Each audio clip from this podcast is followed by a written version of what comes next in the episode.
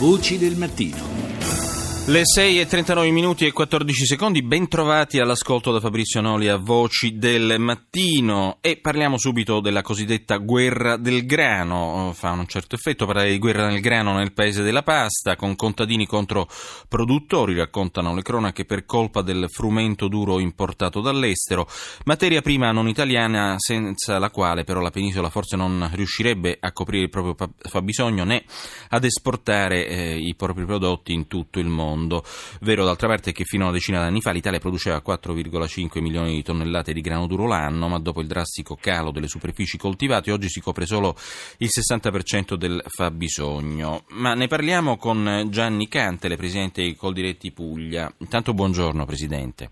Sì, buongiorno a lei e a chi ci ascolta. Allora, parlare di guerra della pasta o di guerra del grano è eccessivo, oppure rende un po' l'idea del clima che c'è all'interno del settore? Ma no, guardi, io vorrei cercare di fare chiarezza su questo. Noi non ci dichiariamo contrari tout court alle importazioni di grano, perché comprendiamo quelle che possono essere situazioni proprio di necessità da parte delle imprese di trasformazione. Quello che andiamo a stigmatizzare è il fatto che sulla filiera del grano, purtroppo non è l'unica, manca la trasparenza necessaria, della quale magari molte altre filiere che stanno anche avendo successo in Italia, che quindi diventano poi il fiore all'occhiello, si sono invece dotate. Quindi, ad esempio?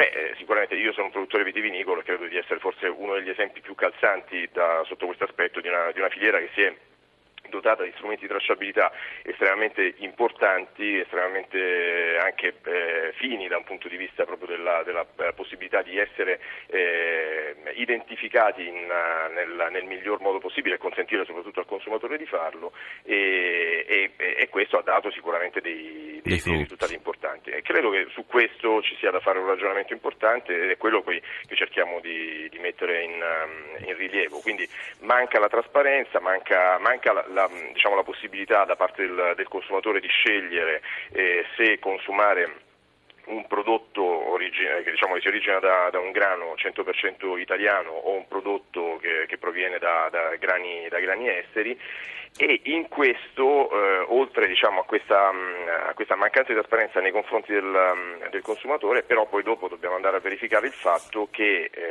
l'importazione di questi grani dall'estero ci porta i nostri produttori a vedere pagato il grano da quelle che erano le quotazioni iniziali quest'anno nel momento della raccolta, che hanno sfiorato i 35-36 euro, e oggi abbiamo dei prezzi che sono più vicini ai 24-25 euro. Quindi è chiaro che questo diventa insostenibile per le imprese che sostanzialmente non vedono riconosciuto il valore del proprio prodotto, ma soprattutto non vedono remunerato il proprio lavoro. Ecco, forse però qua concludiamo, i voti sono da ricercare a proposito della trasparenza anche nelle leggi comunitarie, non sempre tarate sugli interessi del consumatore.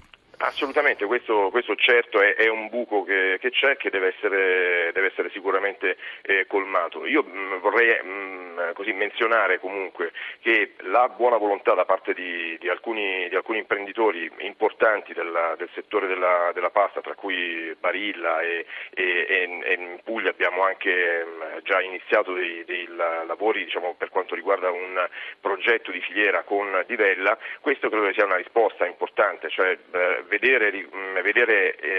nel concetto del Made in Italy anche un elemento di sviluppo per le proprie imprese. Questa credo che sia la miglior forma di collaborazione possibile fra il comparto agricolo e il mondo della trasformazione. Grazie a Gianni Càntele, presidente di Coldiretti Puglia.